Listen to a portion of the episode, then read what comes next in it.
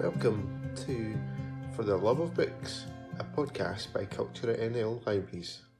Hi, everyone. Welcome back to the Culture NL Libraries podcast for the love of books. My name is Chris Wilson, and today I am joined by Jane Graham, who is the books editor for the big issue. But the real reason why we've invited her along to this podcast is because she was our reader in residence in 2014. I can't quite believe it's been that long, Jane, but it has been.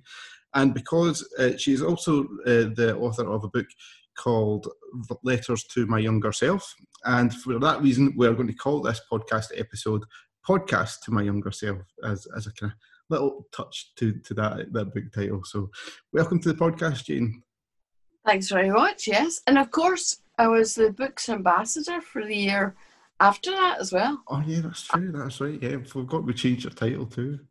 I was with, yeah, yeah, I chose that title. It sounded good. But yes, so I was with um, Culture NL and North Lanarkshire Libraries in general for about two and a half years in the end, I think. Yeah, yeah. We did a few events and things after that as well. Yeah. So it's been a long relationship. It has been, and, and of course we, have also had you back a couple of times to do kind of sort of like interviews and things like that sort of stuff at some of the book events and things, which have been fantastic. I, can can you believe it's actually been that long though? I mean, it, it seems just like yesterday. I know I'm really shocked when you had said to me it was 2016. I couldn't believe it. I still feel like I've just kind of just had to leave very reluctantly, uh, just you know, a few months ago. So it was actually such a long time ago that we did all those things, but they're still very clear in my mind because I enjoyed it so much and still talk about it to people when they ask, you know, what what I've been up to if I haven't seen them for a while. Mm-hmm. I always think like, I just love talking about it. Yeah, it was a, it was a great time. Uh, I, myself and some of my colleagues were quite heavily involved with you and doing a lot of things, which is fantastic. I thought we would kind of what we do with this episode of the podcast would be to kind of have a look back at some of the projects and and kind of remember them a little bit, and, and then kind of have our thoughts a bit uh, on on what you thought of the year and what you'd what would you'd say to your younger self if you're looking back on it and things like that. So, but I think I'll start off with what I think is probably the cutest event that we did uh, while we were there, um, which was um, we did a fairy hunt at Summerlee Museum, which is also a culture NL venue, which is a nice little tie-in. And I actually still have a picture of you hanging up a, a little kind of fairy outfit on a washing line uh, in somewhere, which was very cool. Little fairy trousers little fairy top wings and things, didn't we? On tiny washing lines between trees and bushes and things like that for the kids to come and just discover it out of nowhere. And I remember um, we had little doors uh, a lot at the bottom of the tree trunks, little tiny fairy dolls doors. Yeah. And the idea being that we would just go on a walk with the, the primary school kids. They were aged kind of between what what would you say, kind of eight and ten, maybe. Yeah, I think so. Right, yeah. yeah, maybe than that. And, and then we would just by chance let the kids out as they saw it discover, oh my goodness, look, this little painted door on the side of that tree trunk. And oh, if you go around the back, oh look, there's a washing line. The fairies and the elves are, and the goblins are uh, washing out their clothes, and it was really lovely because they thought they'd come upon it, and when we were amazed that they'd discovered this magical thing and uh, and then we we talked we sat down and we the the I think we'd given them a, a list of things that they had to find or talk about yeah. just walk and that of course turned into this inspiring idea that they'd found this magical hidden kingdom and from there on we started to talk about books and ideas with these kind of magical creatures and we talked about their own superhero favorites their own fate books with fairies in them and what they would call their books that might have fairies in them. And we ended up just, it was kicked off this big conversation. I think the main idea of that was just to pull out their imagination. Yeah. To take it seriously, to encourage every idea that they had. So I think that was at the heart of everything that we did, wasn't it? That we wanted, we did a lot of work with kids. If you remember, when I was working, I was as then working for the big issue, We actually did our book, our children's book review that year as well, yeah. with local Motherwell. Mhm. Um, came in and read the books and just talked to me about what they thought. And uh, that went into the magazine UK Wide. The thoughts on these books by these kids from the local primary school. And uh, it was all about whatever you think, whatever your ideas are, we are interested in them. We take you seriously. We're not being patronising. We're not trying to force good books on you that we think you should like. We want to know what you really are reading and to really encourage you to carry on with it. And it was it was so lovely to do that and to just to chat with them. They were so you just pulled a little tiny bit and the enthusiasm it's kind of just flooded out of them. It was so nice. Yeah, I, remember that that Christmas book review thing, um, and and some of the kids, whenever they came along, they at first they weren't kind of like they were it was a bit kind of like this. We're too we're too cool for this. We're not really wanting to get. But by the end of the session, every Yeah. single kid had a book, and they were all engaged with it, and they were all loving it, which was fantastic. Ab- Yeah, and especially sometimes, particularly at that age, wee boys are more quiet to talk about books than the girls. And then they saw this huge bunch of books, and they weren't all maybe the books that the schools would always recommend. They were books about Pokemon, and there were books about um, funny books with uh, were mainly just jokes about you know characters uh, farting in their trousers one too many whatever it was, and we said, whatever you like, and then at the end, as a nice present, then we said, and and take your favourite books home with you. And I remember quite a few of them saying, well, what, when do we have to have them back? And I said, no, take them home and keep them and read them forever. They're our present to you. And their faces just lit up. yeah, And they talked talked to someone, but they were telling me where they were going to put their new books, and um, and and they were showing me their favorite pictures from the books and why they like this character and that. They just came to life, and it was it was lovely because what we got out of that as well was they weren't pretending to like books because they were asked to. When they were allowed to choose whatever book they wanted and take it home, they were really excited. No one said, "Why would I want to take a book home?" They were all like, there was a couple of books that were really popular, maybe Harry Potter's or something like that, and they were almost kind of fighting for who got the last one. this last. You saw books are a great present if you get the right book for the right person, no matter what age they are, five, six, you know, up until seventy, five, six that is always going to be a great thing to give somebody because it shows, as well as anything else, you've thought about them. It's not just giving them money. You've thought about them, their interests, and reflected them in what you've given them. And there's always a book that can do that. Yeah, yeah, definitely. And for for me, for the the rest of the project, for me, the, the three big events that we, that we really did um, were the Drowned Village Poetry Competition, um, Mhm. the, the the Geek Love Night at um, Airdrie Library, and the Stramash at Bellshill Cultural Centre, which were all fantastic events. So I thought we maybe kind of touch on them a little bit more.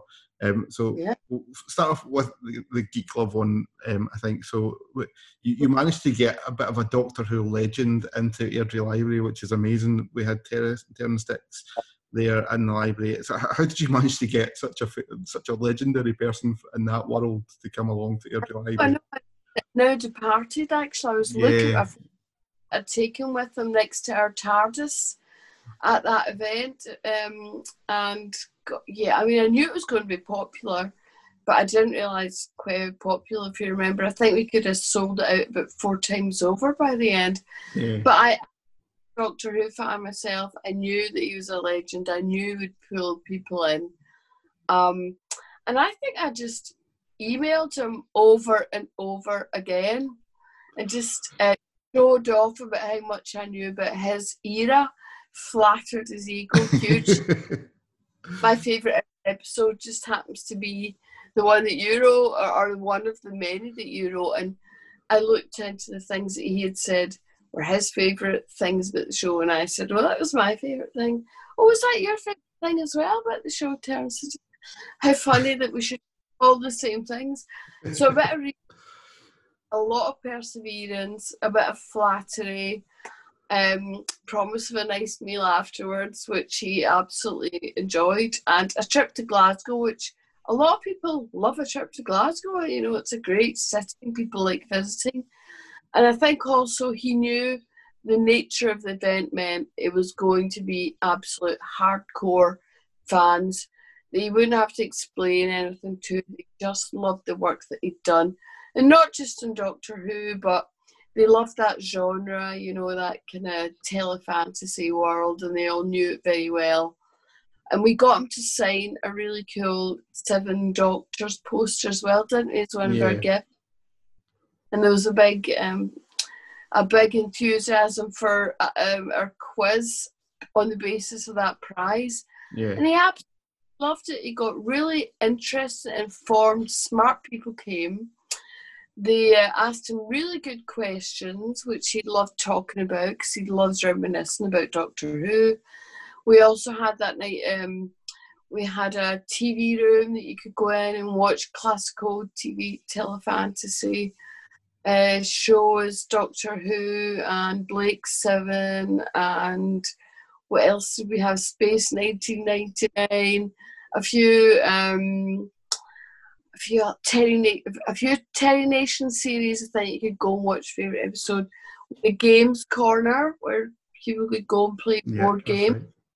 and that was really popular as well. They were the last ones. We had to leave them. We had to ask them very politely to leave because it was like not go. Um, we had the quiz, which was really good laugh, really good fun, really well attended, and then we also had the option of going out and visiting the the observatory, yeah. which no one who sees that and can't believe their eyes, it's so fantastic at the top of Airdrie Library. Yeah. So it was one of the fun things and most successful things we did. Yeah, uh, uh, our actual the last episode of our podcast actually was all about the observatory, and we were trying to kind of highlight the kind of hidden gem that it was in the in the library. So, was it important for you to kind of include that in in that that night as as kind of part of it? It's kind of was it hence no, the kind of science section and all that sort of stuff. Well, I mean, added to that idea, we were talking about Doctor Who and the idea of the TARDIS, you know, flying through time and space, and then you could literally go up to the observatory and feel as if you were experiencing getting closer to space, getting closer to the stars. An awful lot of people, even local people, quite know the kind of joy, the magic, the secret that was up at the top of that library. I mean, it's really well the history of it when you get in there, but also for our event as well. It was just a lovely idea because I think we had events on almost every level level of the library. So you were going gradually up the building, and then right at the end, it opened to the stars. So there was was a kind of cinematic um, quality to the whole event, which ended up with you gazing out at the night sky. So I think it absolutely was such a icing on the cake. Yeah, it was a fantastic event, and and I, I have to. I, I was I, I was surprised a little bit how how successful it was in terms of um, how quickly it sold out. Um, I'm not I'm not a huge Doctor Who fan. I have to admit for my sins, but but um, and and I did think, will there be enough kind of local interest? But literally, people came from all round to go to it as well. It hmm. wasn't, it, wasn't, just as if it was like people from Airdrie that came. It was the, the word got out and and people travelled. And I remember there was this one guy in the crowd who, whenever he met Terrance, he was like, "This is the best day of my life." right. I know. Well, I went out and fly post because I, being a bit of a Whovian, I knew how popular it would be, and I remember for a few nights, just going around um, different old gaming shops in Glasgow, various cafes where I knew my people would be, and uh, just putting flyers out and that kind of thing. So the word got out. This is, I mean, it was only four years ago, but I still don't think social media was quite as influential as it is now. Mm. But still, we did put things out on Twitter and, and that kind of thing, and that brought people in from much further than we had thought. Yeah. And it was just it was a shame in the end that we could only do one night and we could only do it in that space because we could have made a, a huge, much bigger event. But And it, oh, on the other hand, it was nice that we had hardcore because it was first come, first served. It was the people who were great in there, who were the most enthusiastic, who really knew the territory. And it felt very cosy and friendly and clubby. Yeah. Part of the appeal of it, I think. Yeah, I think it was it was quite an, a sort of intimate venue, Yeah. venue almost, and, and kind of had that feel to it. As, and I think people like that kind of really close, rather than being a kind of big comic con type thing for the. You might not necessarily get quite so close to your your Right. kind of sort of legends. That it was kind of felt more personal and, and kind of local, I suppose, uh, in a way. So Yeah. yeah, Yeah, it was- Door or basically, you couldn't get in you couldn't get out, and it was so we were all together like a massive big Whovian family. A really nice atmosphere. Yeah, yeah, it was. And it, one, I think probably this. Um, I, I'm I'm strong. I'm between the, the the Drowned Village competition and the Stramash as to what was my favourite thing to do, but definitely the Drowned Village was up there. Um, Oh, so I saw us collaborating with Callum, uh, Cumbria Libraries and I don't know I don't know how you pronounce this properly. Is it Gwynedd Libraries possibly Yeah. in Wales? Um, and uh, and the prize was a fantastic prize. Um, basically, the competition was to send in a poem, and and the, the prize would be it would be set to music by Stuart Braithwaite from from Mogwai, which is just out of this world in my opinion. uh, Being a big Mo- Mogwai fan, um, that must have been quite hard to pull together as well. What, how did you kind of Uh, go about that? Well, I travelled. Uh, the idea was that the um, poem was to be about the drowned village because we'd found out about this drowned village in Strathclyde Park, isn't it? Mhm. Well, it is, it is now. Um, and it was filled in with a reservoir, but if right at the bottom of the reservoir were still the remnants of these buildings which had one time been at the bottom of a valley, a village. So we asked people to write a poem about a drowned village because it was local to us. And then we we looked at other areas in the UK that had a very similar thing, and they also had these drowned villages. And we widened it out. We made connections, and I visited those libraries, and they also had um, people from their local area write poems, and we we looked at all of those. Um, and then we had a, a friend of mine who's a novelist, Robert McLean Wilson. It was one of our we had a few people, Stuart Braithwaite and Robert, and someone. Oh, was it Nicky Wire? Was Yeah, one of yeah. God, what an amazing bunch of people! judged those poems, and they just totally they read loads and loads of poems from our shortlist, chose their favourite, and then the winner got this prize. And um, um, Stuart's an old friend of mine, Stuart Braithwaite, and I I just went out with them and said, "Are you willing to do this?" And he said, "Yeah, yeah, that'd be great. I love it." Uh, who are you going to get to do the voice? He said, because my voice isn't great. He thought that I didn't say that. He said that. And I tried to think of a really great Scottish voice, and we ended up getting Shirley Henderson, yeah, the fantastic Scottish actress who was in Harry Potter and many other brilliant things. She's got a very unique voice as well. And she, in that very delicate, fragile, floaty, ghostly voice that she has, read out the poem. And then um, Stuart and the guys actually from Mogwai, I think they all did something set it to music, and it was this very atmospheric, almost creepy, beautiful poem. And of course, the winner was Catherine Baird. She wrote a fantastic poem. Um, so it was quite nice because we didn't have any saying who won, but everyone picked our poem from Wales and Cumbria and us. So there was no bias in there to have a local winner from uh, Lanarkshire in the end. Uh, yes, and so her words were spoken by Shirley Henderson. And um, it was just everything came together. Mogwai put the finished piece on their website so you could go and download it as a gift from them and from us, and just to be the final kind of kiss off on that really creative project. yeah. It, it, everything about it just worked really well in the end. Yeah, it was. It was a fantastic, uh, fantastic thing, and and just to have such such a kind of successful Scottish band kind of producing something for for culture and libraries was was such an amazing thing for me. Like I say, I'm a I'm a huge Mogwai fan, so for me it was kind of Not- like, wow, random, of course, because most of them are from North and South Lanarkshire. They are they're local boys. Yeah. because we love them. They were yeah. they had added connection to it all. Yeah. Yeah, it was lovely. It was definitely nice, and of course, Stuart was involved with with the, the Stramash as well, which yeah, was a yeah.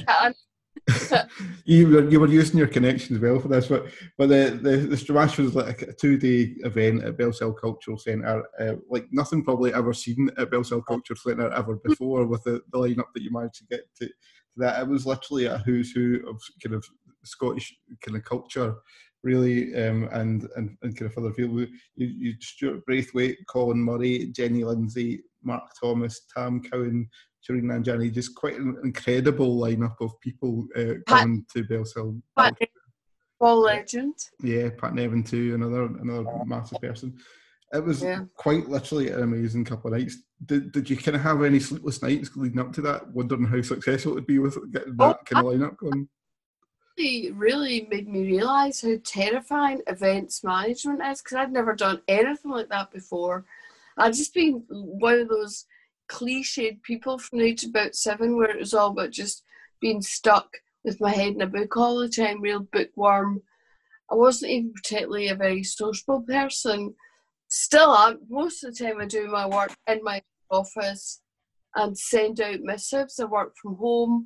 And suddenly there I was, you know, um, with the help of a lot of good people, yourself included, trying to put together what was really a mini festival, a mini yeah. book festival because not only persuading all those people to get involved, and they all did it um, out of the goodness of their heart, but um, also then you start to worry about football. Will anyone come? How do we promote it? How do we make sure people know about it? What else can we do in the uh, in the room in the building to make people uh, attracted to the event? And we had one of the well, the first 3D printer that I'd ever seen, if you remember that. Yeah. We did right. Minecraft room, which a lot of the kids went in and they did, they made, everyone had to create a Minecraft world in the time that their mum and dad hopefully were in having a glass of wine and get, then going through to one of the events. We really tried to make it a very sociable, laid back, wander around, get to know people kind of event rather than just show up for the you know, the, the, the event in the hall and then leave again. We tried to create this little buzzy atmosphere and um, but I mean literally I, I had lots of sleepless nights and I had I, I'm sure some of my hair fell out. I was so I can't believe how stressed I was about it. Even yeah. now, the night before, what if no one comes? It's really yeah. frightening. It was. I mean, and and and it went really, really well as well. My highlights for, for were definitely kind of the question time type panel event where we had Shireen Nanjiani hosting it, I believe, and and there was Tam Cowan and Stuart Braithwaite, Jenny Lindsay, and a few others were involved in that. Um, yeah. And and also, I, am a bit of a kind of Mark Thomas fan as well, so his his kind of set yeah. that he did was was fantastic as well. Um, yeah. What were the highlights for you well, yeah, very much those as well. I mean, it was a really good, we a really intelligent audience. I thought for the question time thing, and um, they were asking all sorts of things about libraries and culture, and um, how you get the people who might not normally read, how you get them to read. How do we feel about funding in the arts? All kind of areas like that that were really important, and we we made sure we'd quite a balanced panel. So we'd Alex Massie from The Spectator talking, arguing with Tam Cowan about sport, football funding, the importance of libraries. Um, and it was really, and then a really engaged, smart audience asking really good questions. Obviously, Mark Thomas's thing, he was just really on form. He yeah. was in great mood he's very generous with those kind of things because he really believes in the power of the people giving back, not just going to massive venues and seeing how much money he can make, but meeting people who might not normally go to a book festival or an arts festival, but really like the stand up comedy. They came along. Mark was really good about chatting to people afterwards, didn't play the star at all. And then we also had a really good kind of Oxford Uni, uni star uh, style debate, if you remember, with uh, mm. Colin was the host, and it was Hannah McGill who was just finished being the director of the Edinburgh Film Festival, yeah. versus Nevin, the legend that is. And I think it was supposed to be sports versus culture, yeah. and then the audience vote at the end whose argument, whose pro argument they thought was the strongest. But I remember in the end, Pat voted for Hannah. He said more convinced by her argument for the arts than he was by his own for sport. So Hannah won by one or two votes in the end, one of which was Pat Nevin. So that uh, that was a really interesting thing as well because actually because we were both really respectful of the other's point of view, and Colin Murray kept a very nice light touch, so he mm. made it fun well. Um, I really enjoyed that. That I like that adversarial. The idea even of the name Stramash was to bring in the idea not just of sitting around chatting about books, but knowing where the passions were and where they might clash. That very Scottish, that west coast of Scotland idea of passion means there might be a bit of a rumpus, but it's mm. all it's because we really, really care about things and we want them to be just right. And we, we have our favourites and we'll fight till the end to, you know, what wave the flag for those favourites. All of those things were part of it. Yeah. Yeah, and it was, and it was, it was a fantastic, and and and that's just uh, like you say that that's kind of the, the highlights really of, of, what I remember from from your residency. But it, was definitely loads and loads of other things we, we were involved in as well. Um, mm. What um, it was, it was an incredible experience for me to be involved in that, and, I, and it was something that kind of could probably change my outlook a little bit and how we can go about uh, kind of planning events and things like that at the time too. Um, if you were to look back on it, and what what would you say to your younger self, thinking about your your kind of book and kind of letters to the younger self type idea? What what what would you look back and think? About the whole year, do you mean? Yeah, uh, the, just yeah. the kind of reader resident experience. Yeah. Well, it was I mean, it's I, I wouldn't like to ruin it too much for myself because I think all of us learned a lot as we went, and and and you know we did quite a lot of uh, Q and A's and libraries. I think they got better and better as we went through, and we started to work out what is a good way of organising it. And I've done quite a few since, and I've learned so much from what we did that year. We had one with Mark Millar, if you remember, yeah. um, and great and he was just really good. I mean, everyone we did was so, everyone we invited along, Owen Jones as well, the journalist, was so good about giving their time and really loving meeting people. And I realised that you have to get people who aren't just there to sell books or to, you know, promote themselves. It has to be people that are interested in meeting people who mm-hmm. have real passions in certain areas and love to meet other people with those passions. So I would say to myself, don't just look at product that we have initially found them via. Look at the people and how they engage with other people because you can't force that. Either you talk to people, you put them in front of an audience because they really are interested in that audience, or you bring people who just want to sell their book and then get the first train home. And you've got to know through a bit of research which is which. Don't go mm. the don't go there. And also, I would say involve young kids, particularly primary school kids, as much as you can to these things because I think you're not going to reach everyone. You you might reach enough where you really think you've made a little bit of a difference, and the feeling you get from that, I think, is better than any other thing that you might do. Yeah. And then uh, I, I would say use emotional blackmail, bribery, flat, anything you can, make things you can.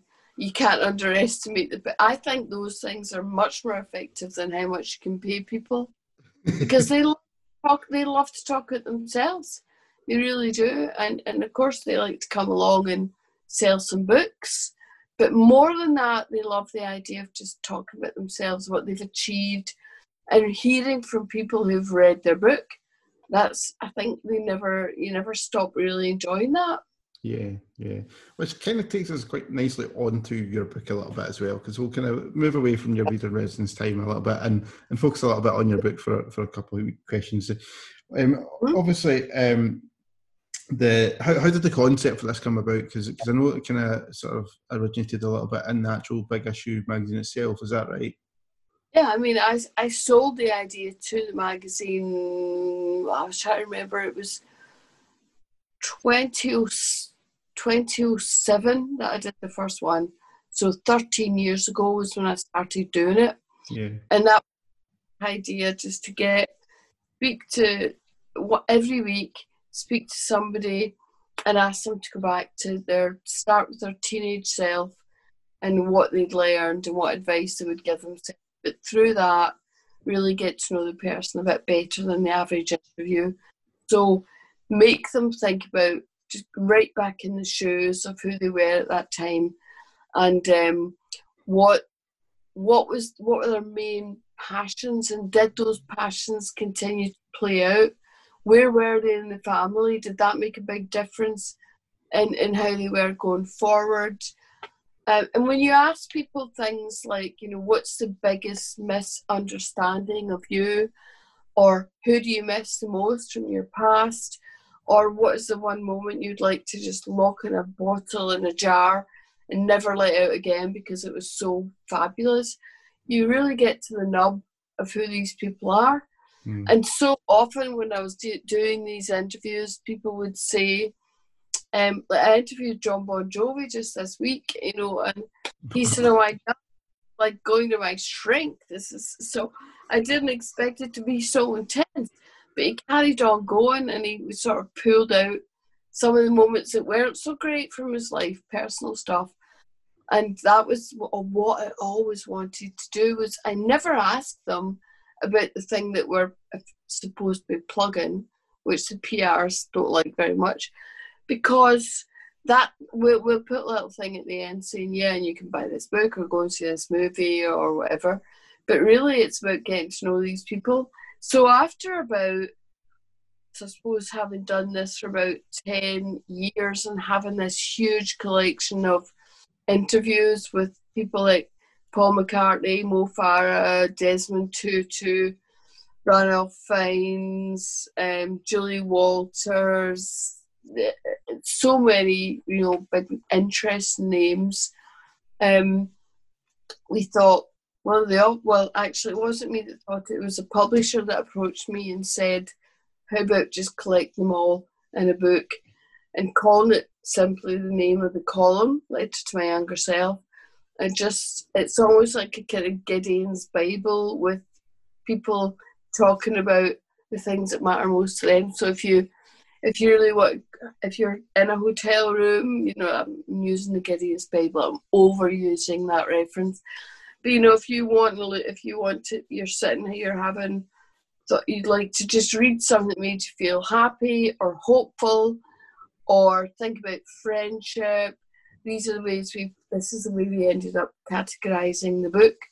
Um, then you could just open this and hear what will.i.am thinks about how it feels to lose someone, or you know, um, who else? Olivia Colman, maybe talking about friendship and how important that is to her.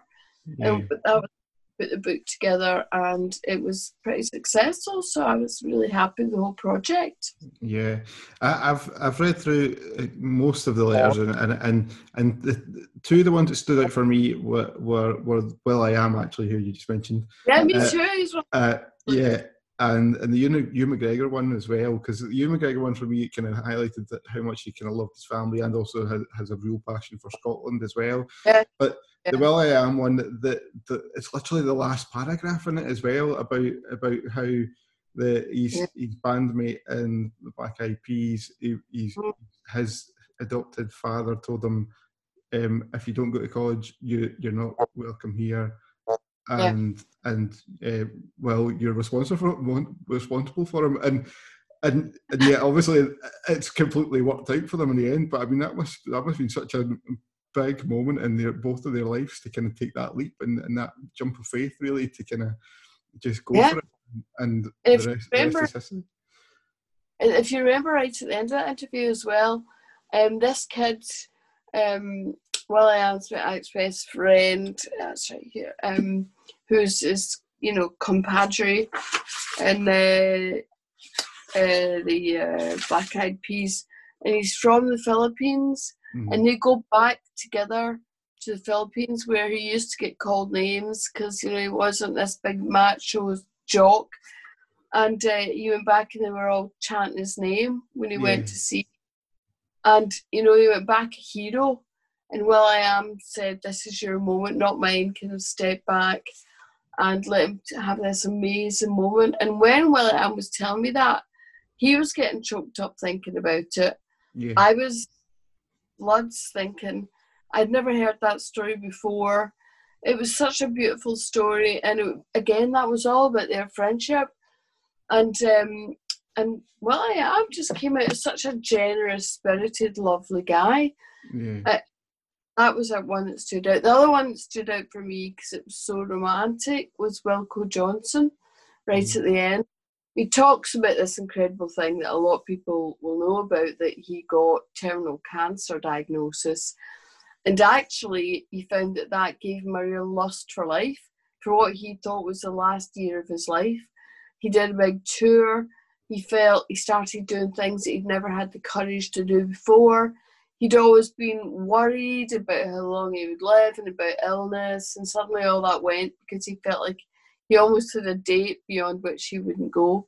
Mm. He was going to make his life, and then right at the end of that year, it was actually a breakthrough. Um, he was given an operation, and he, he was told that they'd basically taken the cancer away, and he they, they was back to living as long a life as anyone else potentially. Mm. It was said he became really paranoid and. Uh, a hypochondriac uh, again, and he said I was much here before. But um, it actually ends, and it's the last paragraph in the whole book with this. He tells the story of his marriage. I don't want to ruin it for people because it's so moving the way he describes it, the way he describes his love for his wife who he met when they were very young, um, and the life that they had together until he lost her.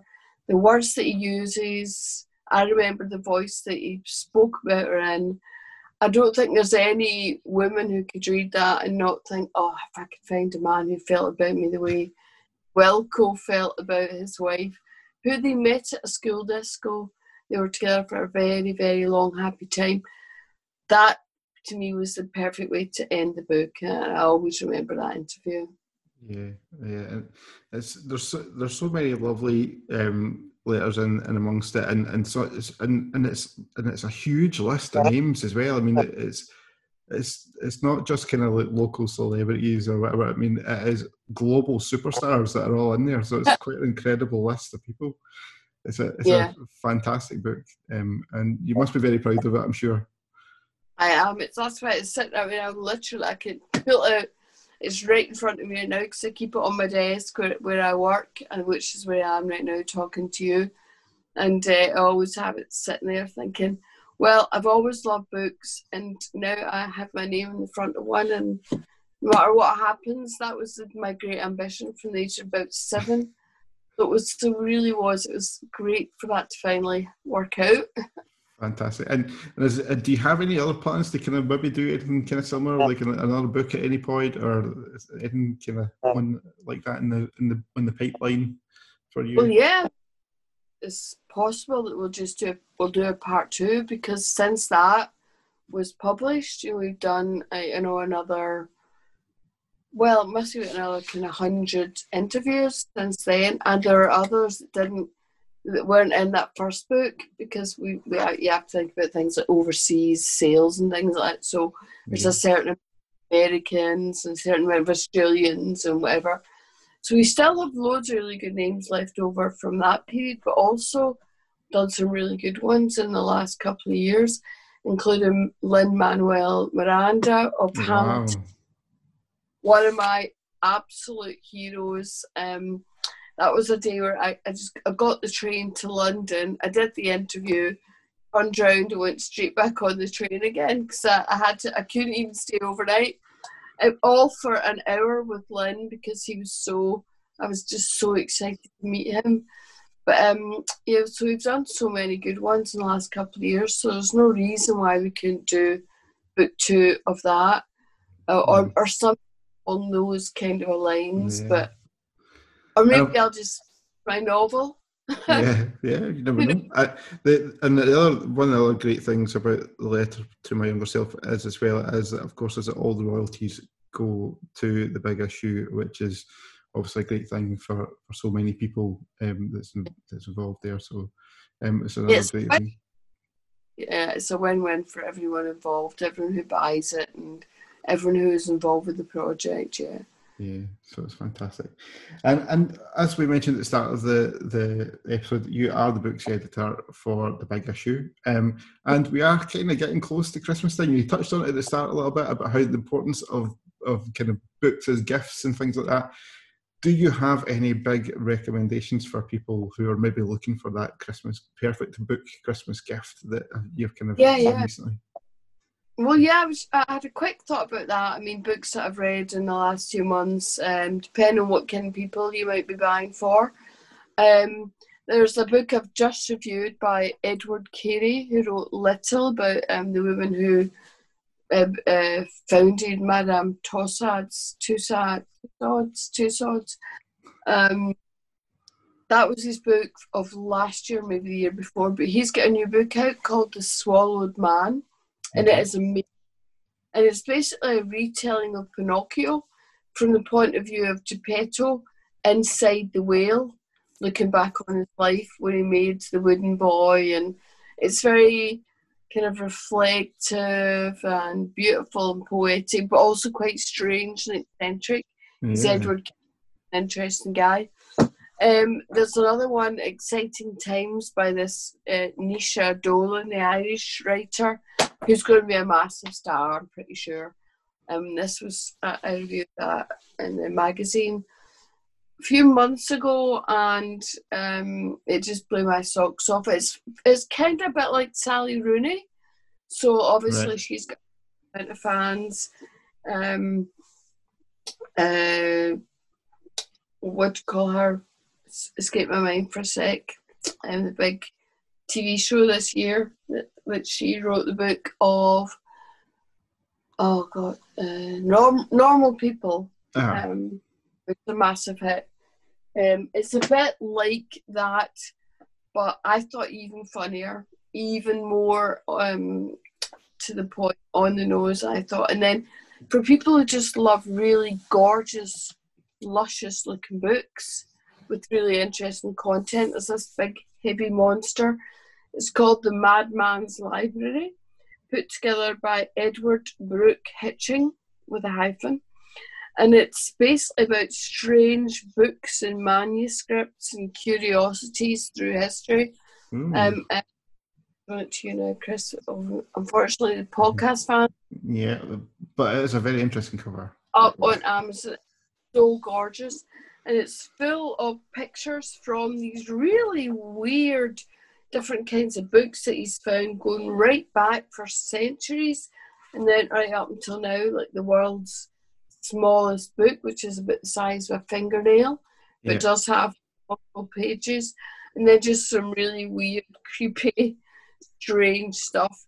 Loads of beautiful pictures in these books, and some of them are written on stones, going that far back, and some of them are just very curious anthologies and collections of things that you wouldn't think anyone would ever have enough time in their life to make a collection of.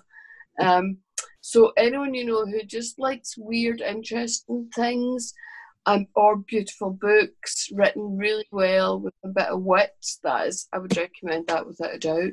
Fantastic. And well, that kind of brings me pretty much to the end of the questions that I really had for you, really, in this episode. Have you got any plans for the future?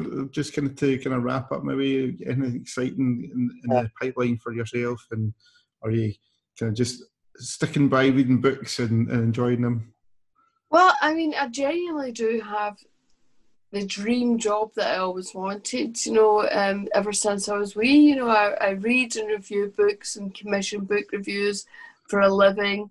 I go on to the radio quite often and talk about books and recommend books. uh, I work at home in my library, which is a whole room of bookshelves. Yeah. It's not the most job, so it's not the kind of it's a job for someone who's very enjoys a solitary life for a lot of the time.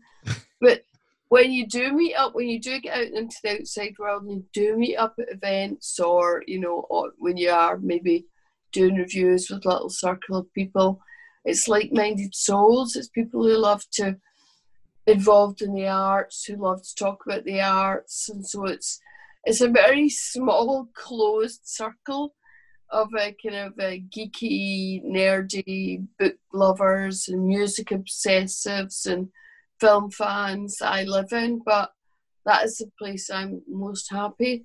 So I'm happy to carry on doing that and to do a bit of writing on the side that who knows may end up being the next book, who knows. Who knows? Who knows? And I, th- I think that's as good a place to end uh, there. But thank you very much, Jane, for coming um, and doing this episode with me. And, and I hope all the listeners have enjoyed this special Book Week Scotland episode of the mm. podcast. Um, and I hope you've so far you've enjoyed the events that we've had for Book Week Scotland so far as well. Um, and you can leave us any feedback on the podcast um, by using hashtag FLB podcast on Twitter, or you can even drop us a wee email at librarypodcast at culturenl.co.uk as well. But that's all for us for now, guys. Thank you, Jane, again for coming and joining us. And we will be back again with our final episode of the current season of the podcast in a couple of weeks' time. But that's all for now, guys. Bye for now.